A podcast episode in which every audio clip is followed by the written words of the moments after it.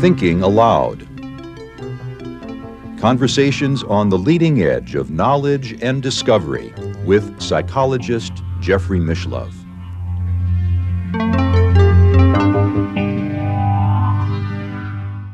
Hello and welcome. I'm Jeffrey Mishlove. Our topic today is the mind virus. My guest is my friend Paul Levy. He is the author of Awakened by Darkness, Dispelling Wetiko, Breaking the Curse of Evil, The Quantum Revelation, and Wetiko, Healing the Mind Virus that Plagues the World. Paul is based in the Portland, Oregon area, and now I'll switch over to the internet video. Welcome, Paul. It's a pleasure to be with you once again. I'm just so happy to be here with you, Jeffrey. Thank you so much for inviting me.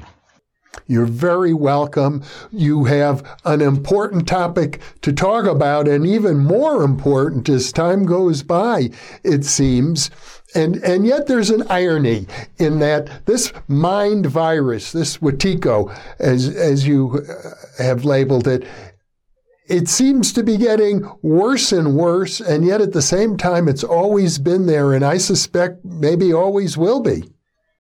Yeah, that's true. You know, one of the jokes I make with my friends that if I had like this this marketing department they couldn't have done anything better than creating the events of the last two years to publicize my work on the Wetiko mind virus. You know, because what's happening in the pandemic, I mean, really, it is the Wetiko mind virus that's informing and giving shape to what's happening in the world. And you're totally right. It's been with us since time immemorial. It exists in the collective unconscious of our species. And at the same time, it's getting more and more amplified, similar to in a dream. If you're not awake to the symbology of the dream, the dream just amplifies the symbols getting more and more intense until we get the message. And I think that's a very simple way of understanding what you know you were saying about how this mind virus is is just getting you know more and more in our face so to speak until we actually have the recognition of what it's revealing to us I think a good place to begin actually is at the very end of your newest book on Wetiko, where you have the, the, your equivalent of Buddha's Four Noble Principles, the four principles of, of Wetiko. Uh, that'll sort of provide a, a really good overview for our viewers. And I should also say, before we get started, that this is not our first interview on the subject. Uh, I think this is maybe our fourth interview. And uh, what I'm going to do, right in the upper right hand of the screen, is put a link to the previous interviews because I know our viewers will benefit, uh, the ones who want to go more deeply into this topic, by viewing those as well. Yeah, for sure. So I'm happy. So in the back of the book, based on sort of like taking off from the the the noble, the four of the noble truths of Buddha I created sort of in a lighthearted way the four ignoble blindnesses of Wetiko, because Wetiko is this form of this blindness. It's a psychic blindness. And the first of the four ignoble blindnesses of Wetiko is that it's a blindness that doesn't know it's blind. It's oblivious to its blindness. And not only does it not know it's blind, it actually thinks it's sighted. And not only does it think it's sighted, it thinks it's more sighted than people who actually see. So that's the first of the ignoble blindnesses of Wetiko. The second of the blindnesses is that when we're afflicted with Wetiko, we're blind to our own, to the shadow, to our personal shadow, and we're blind to the archetypal shadow. And then, of course, we, when we're blind to our own shadow, we project it out and we see the shadow outside in others. And so that's really very simply put the second of the ignoble blindnesses. Then the third is not only are we blind to our shadow, we're blind to our own light. We don't see our nature. And um, so that's a simple way of describing the, the third of the blindnesses. The fourth is that Wetiko actually is this revelation. And when we're afflicted with Wetiko, we don't recognize it as a revelation. And um, so, very simply put, right there are the four blindnesses. They're aspects of the same complex of this mind virus. And um, when we're asleep to this mind virus, we then unwittingly become an instrument and it then can, you know, freely act itself out through us. And all the while, we're just oblivious to, to that. You originally began calling it me. Malignant egophrenia, ME disease, me disease. That was before I found the name Wetiko. And I thought, oh, that's perfect. And and I was just I wrote a whole book about malignant egophrenia, you know, not having the name Wetiko. And then when I found Wetiko, I I thought, oh, that's a better name. That's sort of a sacred name in Native American indigenous tradition. But you know, it totally it just you know, it's exactly what I was pointing at when I created the the you know the M disease, me disease, malignant egophrenia. Because think about it, it's the ego that actually is part. You know, it's it's it's even though it's an illusion, it's but it's part of the ecology of the psyche.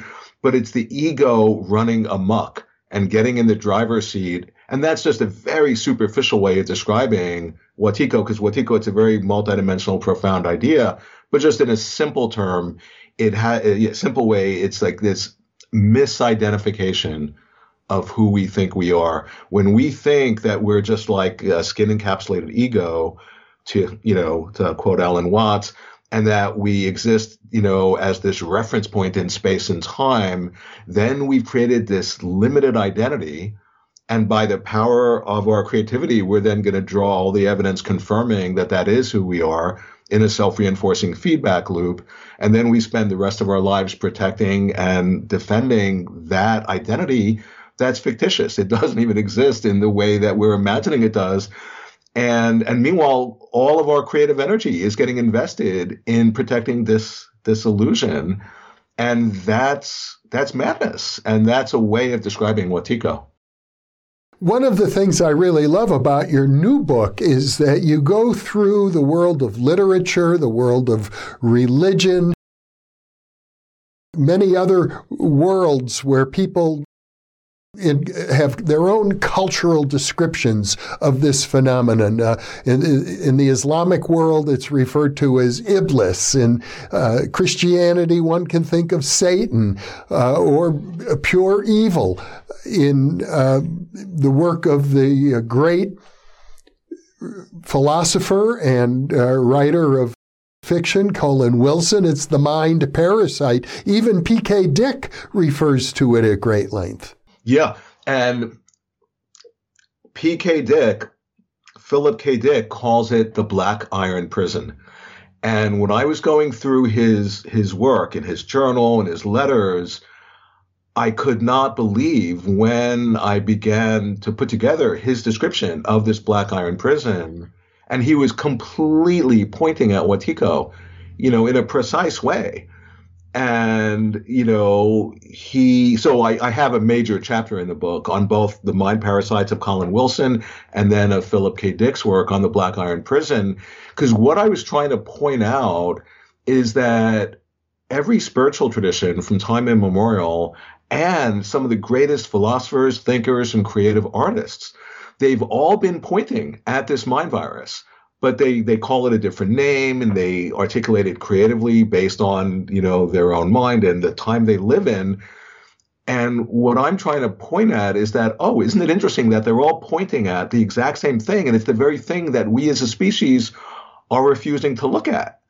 And that's why they're pointing at it because this mind virus only has power over us to the extent that we don't see it you know and then it can operate through our blind spots and so it just was really inspiring to me to find, like you mentioned, Philip K. Dick, you know, um, that he felt, oh, this is this is the the real, you know, the most important stuff. Just like in the Castaneda books, you know, Carlos's teacher, you know, taught, he points out that he goes, he's he doesn't have the name Wetiko, but he says this is the topic of topics. And the point is, is that we are these creative beings and we can actually articulate the mind virus in our own way to help ourselves to see it and to help other people to see it. Because as more and more of us see it, we actually take away its power over us and we become empowered. Well, as a parapsychologist, I have ample evidence, tons and tons of evidence about human potential, that the human mind is not limited by uh, space or time. The human mind can travel anywhere. The human mind can heal. The human mind has so much potential. And yet, as the only recipient of a doctoral diploma that says parapsychology, I know how this information is, is taboo socially. It, it can't be discussed in uh, most universities. Even recently at a scientific conference uh, where I was asked to present, I was told, you know, you can't use this word, you can't say that. People will think it's unscientific. Right, right. Well, that, what you just described, Jeffrey, that's an expression that Wetiko is in, in the room. Because one of the ways of knowing when Wetiko is, is around is when we can't just speak our truth and be congruent and be authentic. That, oh, if I say this, I'll get criticized. If I'll say that, I'll be judged. If I'll say that, they'll, you know, whatever. And so then what happens, we internalize that voice, that oppression of like, oh, you know, I'm talking about people, you know, like, you know, whether it's kids or even just, you know, just really anybody in society. We then internalize that inner voice that says, oh no, you can't say this, you can't say the word parapsychology, you can't, so whatever. And then the oppressor, they exit stage left, and then that voice becomes internalized, and then we actually shut ourselves down without even knowing it because it gets pushed into the unconscious and it becomes chronic. And and the other thing I just want to point out, you are so right on. When I first, or uh, it's not when I first discovered Wetiko in my own in my own life but as I was struggling with, you know, my direct encounter with Wetiko, and it really, it almost killed me. You know, I, I had this, you know, this unbelievably overwhelming encounter with it, both in my family and then with the mental health system. But then I had an awakening through that encounter. And in the awakening, I connected with what you're talking about, the non local nature of the mind, the unbelievable, unimaginable creative power of our mind. And as soon as I began to bring that forth in the world, just out of the excitement, then one could say that, well, then, then Wetiko in the field makes sure to shut me down because, you know, that was so contrary to the scientific materialistic point of view that was prevailing in our world. It's almost as if there's some force that is keeping us from being in touch with our own godlike nature. And as you point out, that is a, a necessary force. Yeah, right. Because I point out that it's not just as if our species is asleep. It's not just that. It's as if there's some sort of negative force that's trying to keep us asleep. And and I point out in my book that you know, that as best as we can tell, that is an essential ingredient of the cosmos that's actually serving. It's like catalyzing the evolution of our species. So instead of seeing it as like a negative thing, you know, it actually is helping us in a certain way. But if we don't have the recognition of how it's helping us, then it just assumes its programmed role of of killing us. Yes, it can be very dangerous. Uh, it ultimately, I think, is also related to the whole theological question, probably the biggest problem in all of theology, the origin of evil. Because if, if you say, you know, God is good and God is the creator of everything, then why does evil exist at all in the world? Yeah, yeah. And that one of the things about my work that that that freaks people out, or at least some people, is that I talk about evil.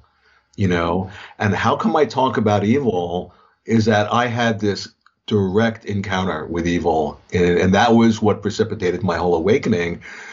And um, it wasn't just personal evil, like the personal evil of the shadow. It was like archetypal evil, you know, the stuff that that that mythology, you know, really tries to symbolize.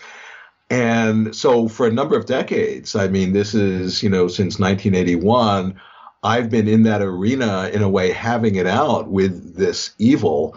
and what I'm discovering in my own life, not just as a theory or a philosophy, not in an abstract way, but really experientially, that sort of I would say encoded in that evil, there's some. It's like the creative spirit is is hidden within that, and there is a way of you know, almost like alchemically transmuting or extracting from that evil this unbelievable creative spirit that's not of our ego and that, in a sense, is what's informed my whole body of work that I've created out of this direct encounter with evil. So it's really interesting to me when I'll talk about evil or I'll I'll I'll write about it, seeing people's reactions against it.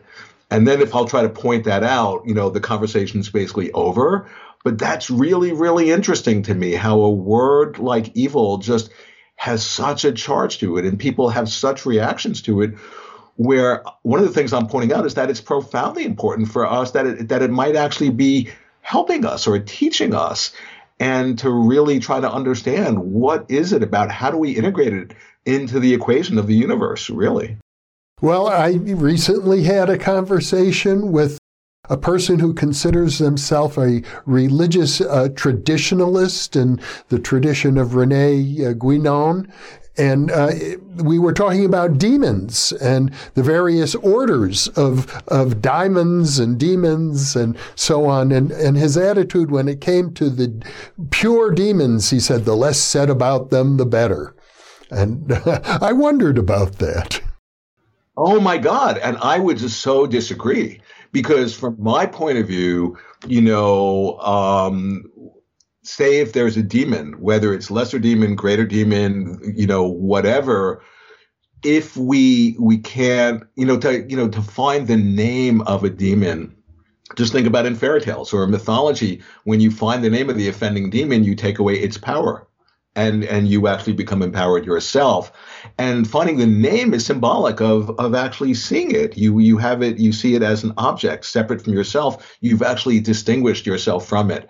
So I would I would disagree. Um, and and so would so would I think of the collected works.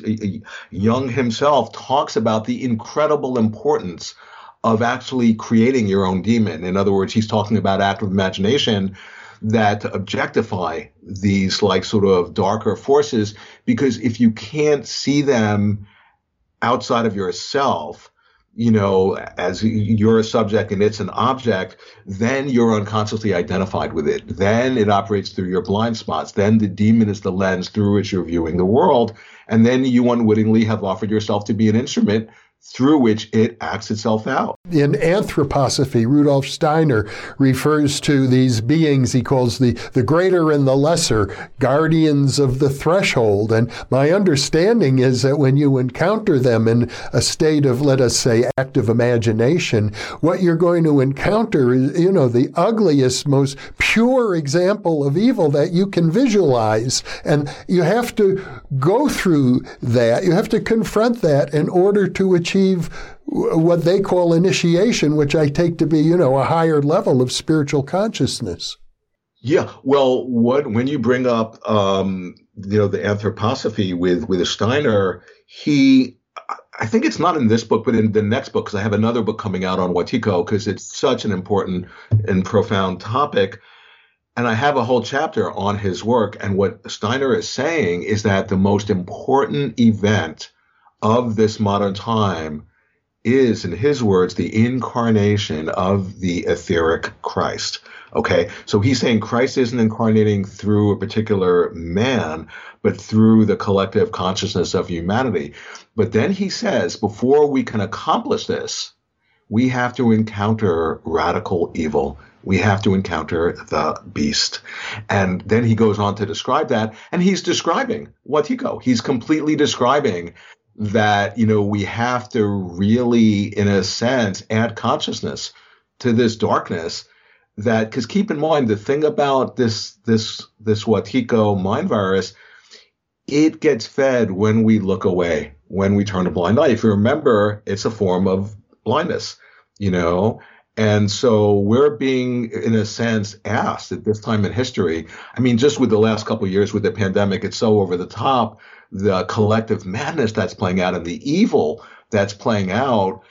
And it's clear that we're being asked, both individually and as a species, to come to terms with something in ourselves. And it's something that's that's dark, but encoded. The whole point of my work is that encoded in that dark is the light. I mean, that's really that's the true light. And since you mentioned Christ consciousness, as I recall, Jesus spent 40 days in the wilderness in which he confronted Satan, just as Buddha spent, if I recall correctly, 40 days meditating under the Bodhi tree in which he confronted Mara, which would be the, the Buddhist equivalent. Exactly. And and you know, just with reference to that, when you study, you know, times of the greatest spiritual like awakening times in all of our history, they're all the times where people, or at least one person, the T, whether it's Christ or Buddha, or a number of people, um, were actually shedding light on evil. That that's important. That the times of the greatest awakening in our species history were also the times where we were illuminating darkness. That that's showing us something. You take great inspiration from the Jewish Kabbalistic teachings in, in your new book. I found that very significant. The idea of uh, uh, the tr- light trapped inside of darkness.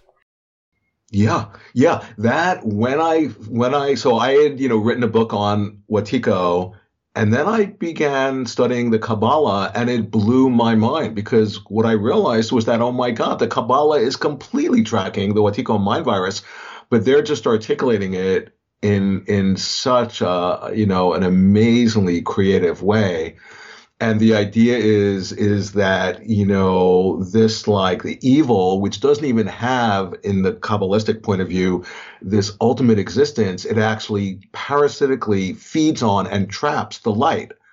And and so so here's the light which is the real which is our nature and which is the source of of you know our creative power. And then it's like the phantom this phantom darkness actually imprisons it and feeds off of it and that so that maps on to that we are these unbelievable creative you know powerful beings made in the image of our creator.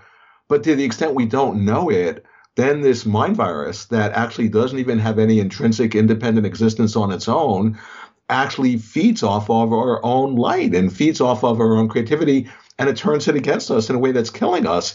And so the kabbalah actually is pointing at that encoded, hidden within the real evil. And that it points out that evil is actually this essential component of God, of the cosmos. And that if we didn't, if there wasn't evil, we wouldn't be able to attain or being free. That freedom and evil have like a correspondence that encoded in that darkness is the true light and that we as as kabbalists or alchemists or gnostics however you want to describe it our job is to extract that light that's hidden in the darkness you know of the unconscious. And so just finally you know to uh, get a sense of the kabbalah. When i kind of went really deep into it it so inspired me because it made me understand i'm a i didn't even know that i was a, a kabbalist or whatever you call it. And um you know, and it's such an incredible um, sort of tradition of helping us understand our place in the world. Because the idea in the Kabbalah is that we as human beings are playing the role to help to free God in a way. And who is that God? It's nothing external, it's who we are. Well, it raises a lot of deep questions as to why are we here in this physical world at all? Yeah. Oh, uh, I mean, it raises the not only a lot of questions, but like the deepest existential question like, why are we here and who are we? And it brings to mind the image of like we we have this we play a like this crucial role in the incarnation, you know, and we in a sense to the extent that we self-reflect and become conscious you know, of ourselves and of our consciousness, we have we unwittingly or not unwittingly, we then offer ourselves as the vehicle through which God incarnates through us. So we're actually playing a participatory this role in the incarnation of the divine, you know, as just these seemingly limited human beings. And that, and that gives us this enormous, um, just the sense of, people who struggle with you know meaning the meaning of life or who are they or anything like that it creates a context for no we have this important this role to play. And not everybody has to write books or be a teacher or anything like that no. But just even being a good person who has an open heart and is a conduit for love and compassion that itself is sufficient. That might be our role in the cosmic drama one of the insidious features of this mind virus that you describe is that we often fall into a trap. I imagine everybody has been in this trap or will be if they haven't of believing that we have now liberated ourselves. Uh, we are now free from some sort of a delusion only uh, eventually, if we're lucky, to discover that we've uh, fallen into yet another delusion. Yeah, yeah, yeah. That's like sort of being in a dream and and having the awareness that you're dreaming and then, you know, that you're dreaming you've woken up and oh, now I've woken up out of the illusion, out of the dream, but then at a certain point you invariably have the realization oh, that itself is just another dream.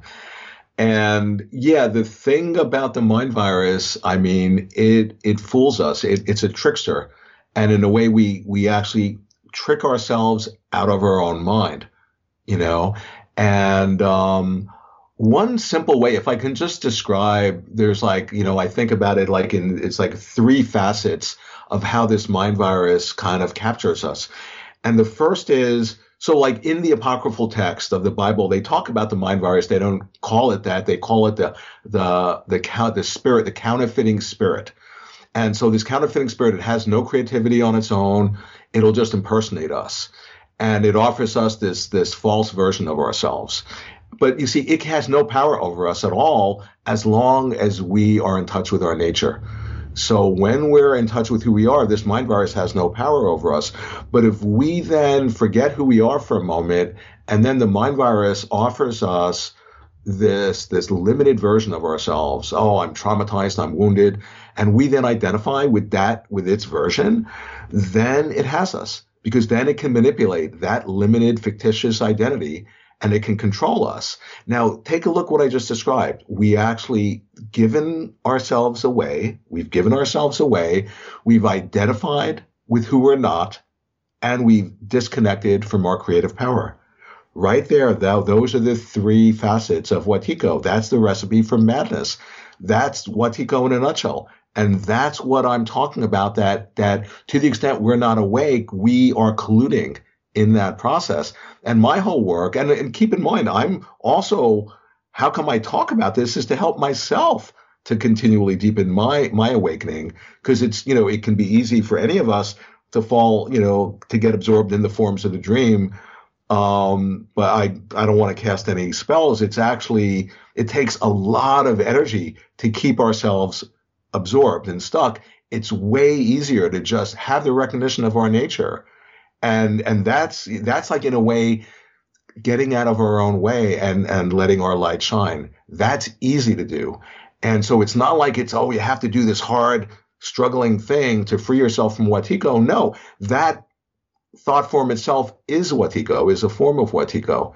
All we need to do is just to like connect with our nature to remember who we are, to embody our love and our compassion and our light, and then Wetiko can't touch us. Well, doesn't it seem to you, though, it seems to me that it's everywhere. It's like you can't, you can't really escape from it. It's always touching us at, at some level until you're uh, maybe totally enlightened or out of the body or pure spirit or as long as we're in this human body it seems to me that we're ne- we're never very far away from the uh, potential of being deceived yet again Right, right. No, but I'm so glad to hear you say that because it's it's this this non-local energy that pervades all of the multidimensions of the universe. And I get really triggered when people, you know, are of the opinion like, "Oh, I'm free of Wetiko or whatever." No, as you know, being these human beings, we're all, you know, we all have to, you know, kind of go through this experience together. But the point is, yeah, it's everywhere. And at every moment, potentially, we're encountering the mind virus. But it only had to, you know, the thing, keep in mind, it's not objective. It's not something that exists objectively separate from our own mind. So it only then has power over us if we actually get hooked by it, how, if, how we react to it. So if we collude with it or not. And what that means is that at each and every moment, we have the opportunity to free ourselves from it or to actually to deepen our understanding of our nature. And the interesting thing is, it's the mind virus that's presenting us with that op- with that opportunity to more connect with who we are. So that's beginning to point at that it has a positive aspect, that it's actually catalyzing us to awaken. Because if we were already perfectly awakened, uh, there would be no movement. There would be just yeah, right. You know, like the beginning and the end of time, and we would just be there in a state of om and. Yeah, well, exactly, and well, you know, I just just in the last few weeks, I was uh, having a you know like this this session with a client, and spontaneously, I couldn't believe that I said this, but I, I really, you know, it was true. I said to her, I go, you know, the worst thing I could ever imagine happening is that if there was no Wetiko in the world. And she was shocked. She was like, what do you mean? I thought Wetiko's bad. And I, and I said, well, it's like this. It's like in, remember after Christ had with his disciples the, the Last Supper. And then I think one, I think Peter or the disciples, they got word that the Romans were coming to arrest Christ. And so I think it was Peter who wanted to hide him so that he wouldn't get arrested. What did Christ say to Peter? He said, Get thee behind me, Satan. Right? So Peter, thinking he was going to be saving Christ from like getting arrested and getting crucified and all that, no, he was he was an agent of Satan. He because Christ knew, no, this was his destiny to help with the salvation of humanity. In the same way, if there was no Wetiko in the world, we as a species wouldn't evolve you know, and that would be the worst thing imaginable. So that's what I'm pointing out because in my, and I think in my first book on Wetiko, I point out that if Wetiko didn't exist, we'd have to invent it. It's that important. And that's super mind blowing to think the very thing that's destroying us, that's the source of the deepest evil, is actually the very thing that's potentially helping us to awaken. You, in effect, say that if it wasn't for the darkness, we wouldn't see the light. If it, if, it, if it, wasn't for all the lies, we wouldn't be able to distinguish the truth. Yeah, yeah, yeah. And exactly. It's that same archetypal dynamic that, you know, this thing that we think of as evil or darkness or lies or whatever, that, you know, if that wasn't there, we wouldn't have the contrast to have the recognition of of light, of our own light, of the truth of who we are. And so what we're circumambulating right now, this is now chemical understanding that, you know, instead of, oh, the evil is bad and light is good and they're opposites. No, when there's a polarized understanding like that, the what the Wetiko virus feeds off of polarization, you know, and it gets stronger. But when we have the realization, you know, in alchemy, they talk about to bring the opposites together, the coincidentia oppositorum. It's that same idea that when you begin to have the realization, wait a second, the, the deepest darkness and the greatest light at a certain point are complementary and indistinguishable and turn into each other and actually support each other, that consciousness that sees that, that's an expanded consciousness. And that's the consciousness that Wetiko can't touch. Now, it does seem to me that there are, I, I, would call it different levels of evil. You refer to all the literature that talks about lies, that Wetiko loves the falsehoods and ensnaring people in falsehoods. But then you go on to say, no, murder and genocide. That's really, it seems, uh, what Wetiko wants uh, genocide, but not so much as to destroy everybody, because then there would be nobody to feed upon. Every parasite needs to kind of protect its host. Right, right, and that's where I'll bring in that uh, the idea of of it being like this parasite is a perfect metaphor, because yeah, a parasite, you know, it gets into its host and then you know it'll inspire its host to feed it, so it grows bigger, you know, until it eventually kills the host, but it, it doesn't want to do that too soon. Because if it kills the host too soon, then it suffers the inconvenience of finding having to find a new host. Now, the thing about about evil is that ultimately it destroys everything, including itself. And so that's where if we don't you know come to terms like so what i'm pointing out is that the, this mind virus it's actually this dreamed up phenomena because one of the ways of seeing Wetiko is to have the recognition that we're having a collective dream and that that Wetiko is an expression of the dream. It's actually revealing to us the dream. And to the extent that we're unconscious, you know, I mean, if you think about it, if one person's unconscious, they go to sleep at night and they're going to dream up their unconscious, that's going to inform the forms of the dream, and the dream will manifest and it's a function of that one person's unconsciousness. Well, and then you have 8 billion people. And so we're, we're dreaming up this incredible collective psychosis that's a reflection of the part of all of us, of the part in the collective unconscious that's unconscious. And what I'm pointing at, very, it's very simple, is that encoded in that process, there's, it's actually revealing to us our unconsciousness. It's, it's, it's showing us what we need to know. It's actually helping us to wake up exactly like a dream is. And if you don't get the message from a dream, what happens? Well, then you have a recurring dream and it just gets more and more amplified until you finally get the message. So I'm pointing out that to see, so to see this as the dream and to see this as a collective dream, that's one of the ways of dispelling Wetiko. But to see this as the dream, you actually begin, your consciousness begins to expand and you actually begin to um, to see that there's something reflected in the external world that's playing out that's actually like this mirror for something inside of us. So all of a sudden, I'm pointing out to see the outside and the internal are actually these mirrored reflections of each other. When you begin to see that, well, that's that's to see the dream. Because what is a dream but your inner process just manifesting as the seemingly external dream? And, you know, so, and that's helping us to wake up to the dreamlike nature and our place in it. But the inspiration for that whole process was the Wetiko mind virus. That's what I'm pointing at. So is it a bad thing or is it working secretly for the light? If we look at the history of culture on our planet. We see in the early part of the 20th century, we had the uh, First World War, which was described by H.G. Wells and others as the war to end all wars. That didn't work out too well. We had followed by the Russian Revolution, followed by the Second World War, followed by the uh, Chinese Re- uh, Revolution, and the deaths of millions of people through genocide.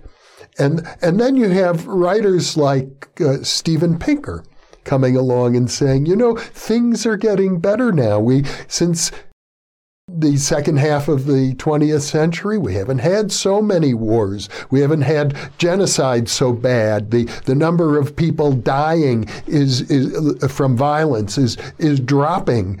At the same time, we find ourselves faced with a global pandemic that uh, seems to be mutating as fast as we can come up with cures for it. And we're faced with the potential of uh, global warming and uh, man-made pollution on the planet so that many very serious thinkers are saying that the humankind uh, is still facing the potential of its own self-destruction even if things seem like they're getting better yeah, yeah, no, that's totally true. And um, like one way that I think about that, you know, so with the Wetiko virus, it when it gets into a psyche, into an individual psyche, in a sense, it's like uh, an immune, like an auto, an autoimmune disease of the psyche, where it turns the psyche against itself, such that it begins to destroy itself until it destroys the person and they die, and that individual process is getting played out. Because just remember, Wetiko, it's an inner disease of the soul that explicates itself through the medium of the outside world. It's somehow able to extend itself out in the world and configure world events to reflect back the state of the psyche that's under its thrall. So what I just described, when an individual psyche is actually attacking itself, and then to the point where it, it destroys itself, that individual process is literally getting played out writ large en masse on the world stage. But like in that happening on the world stage, it's actually reflecting to us how the Wetiko mind virus operates in the world. And I would point out, you know, I mean, I'm aware of Pinker's argument that, oh, things are getting better. And I'm aware of the other point of view of things have never been worse. And, you know, now we have these incredible weapons of mass destruction that we've never had before, that we could destroy the entire species, you know, with the push of a button and all that. And um, what it makes me think of, it's a known thing in psychology when an individual is right at the edge of their process and you know say they're right at the edge of a cliff where they're in the corner and they're double bound and it's a no win and things seem the darkest. Typically that's the point. When you have a dream like that that's the point where you wake up in the dream and have lucidity. And all of a sudden you get in touch with a deeper part of your being that you weren't able to access before you were at that edge. And i wonder and I feel that this is true, that that's what's happening collectively, that we as a species are dreaming ourselves right to the edge of this cliff. And we've been, I imagine, I can easily imagine we've been here a billion times before and we've blown ourselves up and destroyed ourselves. And then, you know, planet Earth or whatever planet will just regenerate, takes billions of years, which in dream time is no time at all. And then here we are back at the same point where we've destroyed ourselves again and again. And are, are we going to actually wake up sufficiently to avert destroying ourselves and actually up level and evolve and recognize, oh my God, we're all like cells in a greater organism. We all depend on each other for our well being, and we can actually come together because we're all on the same side and help each other. That's what's being offered to us. And quantum physics is, is basically saying that because even if that's like incredibly small you know, potential, that can actually happen. You know, that's within the realm of possibility. We can literally invoke that world. Well, it would be a wonderful thing. Many people feel it's inevitable that humankind isn't going to survive. I recall talking to some people about the uh, radioactivity uh, from uh, nuclear uh, weapons and, and the storage of nuclear waste seeping into Lake Mead, which uh, is a water supply that feeds five states in the southwestern United States. And 100,000 years from now, the whole uh, lake will be completely radioactive. And I've talked to people who whose job it was to, you know, see what, what can be done about that. And, and their attitude is, uh, well, nothing to worry about really, because the human race isn't going to last that long anyway. With our with the human race, does it have an expiration date, or is it going to evolve into you know the state of being that we won't even be able to recognize right now? Because going back to what you were talking about about the incredible powers of the mind.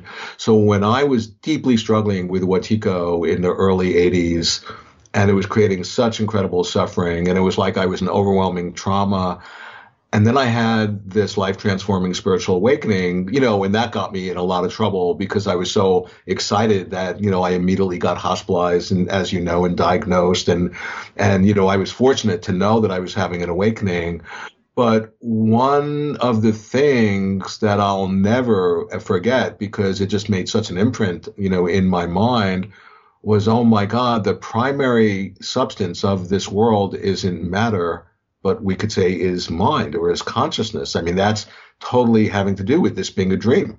And, and what that means is that, oh my God, each of us, each one of us have this unimaginable creative power, you know, and I was realizing to the extent that we're not awake to that creative power, then it gets, you know, and then here's Wetiko, which has no creativity, but it impersonates us. So it plugs into our own creative spirit and it turns it against us. And so what I'm pointing at is that when any of us actually gets in touch with our nature, with our true nature, and our nature by its very nature is creative. When we get in touch with our nature, we then become creative. We express ourselves creatively. And to the extent that we express ourselves creatively, we more know our nature. It becomes a positive feedback loop that creates light upon light, you know, and what I'm basically pointing at is that for any one person to, you know, to see the dreamlike nature or the quantum nature, there are a lot of ways of saying it. It unlocks the creative spirit within you. And yeah, it'll improve your life a lot just individually. But what happens when a number of us, and this is what's happening, more and more of us are plugging in to our creative nature, to who we are to this incredible creative agency that all of us have. And when we hook up with each other and get in sync with each other, you know, then we can literally change the dream. This being the dream. And that's to actually consciously participate in our own evolution. And that's what I would say this is all about. All of this what's happening in the world is like this is the way that we're actually discovering that. And when a person discovers it and you really stabilize that realization and deepen it and connect with other people who are also having the same process, you can actually, you know, it's a phrase I've I use, we can we can conspire to co-inspire each other. It's a real conspiracy theory in that the the the genius, the collective genius of our species gets activated where the whole is greater than the sum of its parts. And this is possible. This is exactly, I mean, I've written a book about this is what quantum physics is, is revealing to us. And so that gives me incredible hope because the danger is to get really hooked.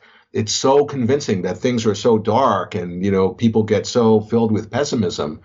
But no, I just want to, I'm trying, you know, here, it's so paradoxical. Here I'm, you know, talking and writing all these books about evil and darkness and my message is incredibly like filled with light and inspiring hope with people. But a lot of people won't even read my book because they're so freaked out and and you know upset by the word evil that they can't even go there there are so many paradoxes associated with uh, this issue. Uh, one of them is the whole question of the projection of the shadow.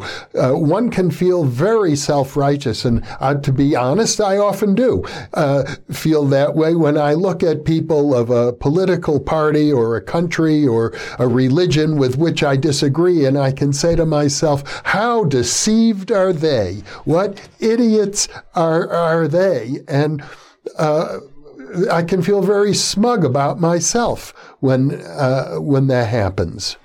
Right, right, and I'm right with you. I mean, that happens to me, and I, I want to point out. So when we when we have the shadow and and it gets projected out, you know, the the that is the shadow in action. Is the projection of the shadow, and that is the psychological dynamic that informs Wetiko. Now, in the collected works, uh, uh, Jung himself calls projection of the shadow, he calls it, it's the lie. Now, who's the liar? But Satan, the devil. So the point is that there's something around projecting the shadow and evil that there really, there's a correspondence there. And the thing, you know, for example, when I'll say that projecting the shadow is the dynamic that underlies Wetiko, yeah, so say if I'm not in touch with my own evil, right? And if I'm in a dream, in a night dream, what what happens? Then it gets projected out.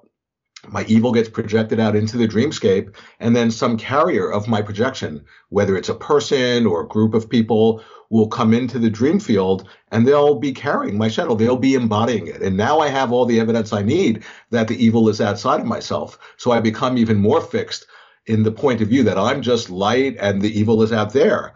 And then when I unfold that that dream, invariably I try to destroy the carrier of my evil. And what is that? That's an externalization. I'm actually acting out in the outer world my internal process that started the whole shadow projection of trying to, to exterminate my own darkness. So I'm actually playing out my inner process out in the world of trying to destroy the evil.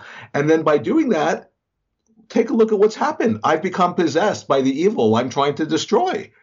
That's Wetiko. That's madness, you know?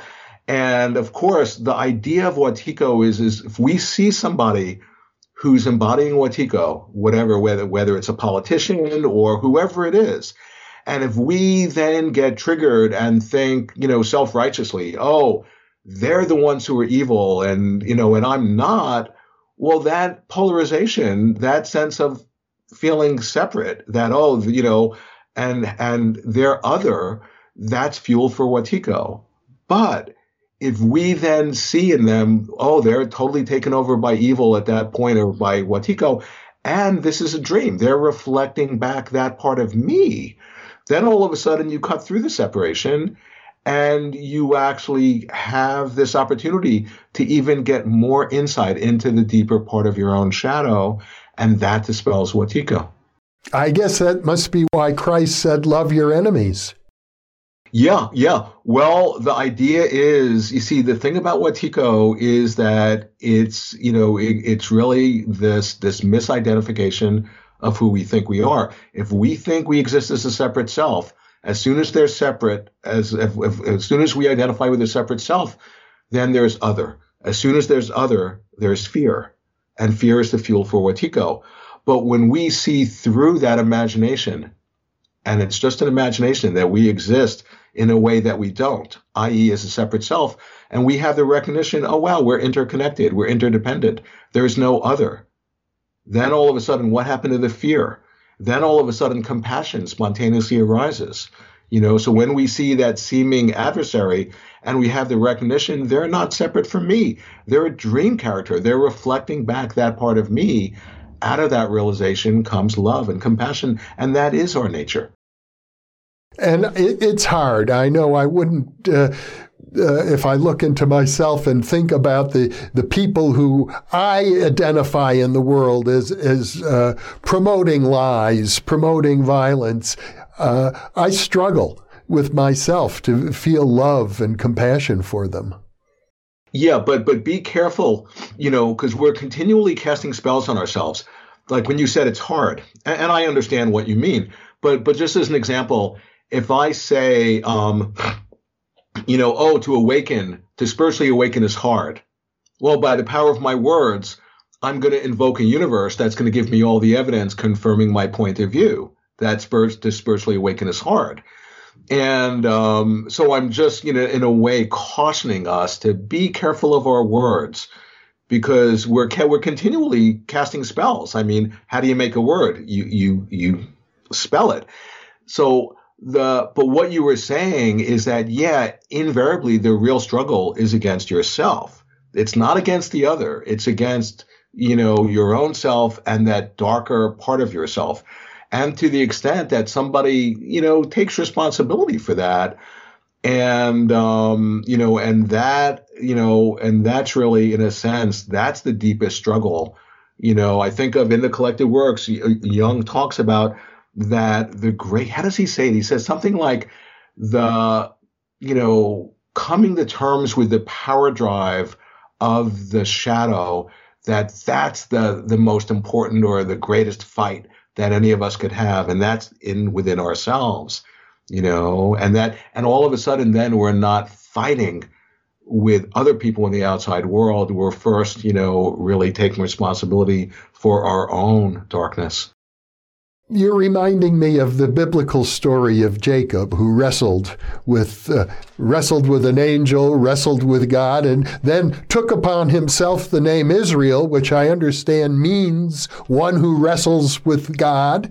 Uh, it, it would suggest to me that you know engaging in a wrestling match like that isn't a bad thing. Yeah, yeah. Well, that that myth of Jacob wrestling with the dark angel of God, I talk about that a lot in my work because one of the questions I ask, how come he was wrestling with the dark angel? You know, that's an interesting question. And the answer is he would have been killed otherwise. Right? So, I mean, that's really important that if we aren't up to the task, you know, then we get destroyed. But then in that myth, it's so symbolic because what happens? He just has to make it till the sun rises. And then as soon as the sun comes, you know, then the angel touches him on the hip and he gets this wound. And that's very symbolic that an encounter with the self with the higher self is this wounding experience. This is Jung. He he really talks about this a lot. And then, yeah, and then the angel changes his name, like you were saying, to Israel. He was wrestled with God, which is symbolic that his nature has been changed via the encounter with the divine, you know? And in a sense, that's all of us, you know? And um, that's what we're all going through. Paul Levy, what a joy to be with you again and uh, to discuss these things. I know we could keep talking forever, it seems. This is a, a, a topic, if we run into each other 10,000 years from now, we could pick it up again. Uh, and I hope we have many, many more conversations. Paul, thank you so much for being with me. It's my pleasure. I mean, I feel the same way. I feel like we could, we're like in a cafe and we could just be talking for like 10 hours about this stuff. It just is so unbelievably, it, it's, it activates the psyche, really. It certainly does. So thank you once again. And for those of you listening or watching, thank you for being with us.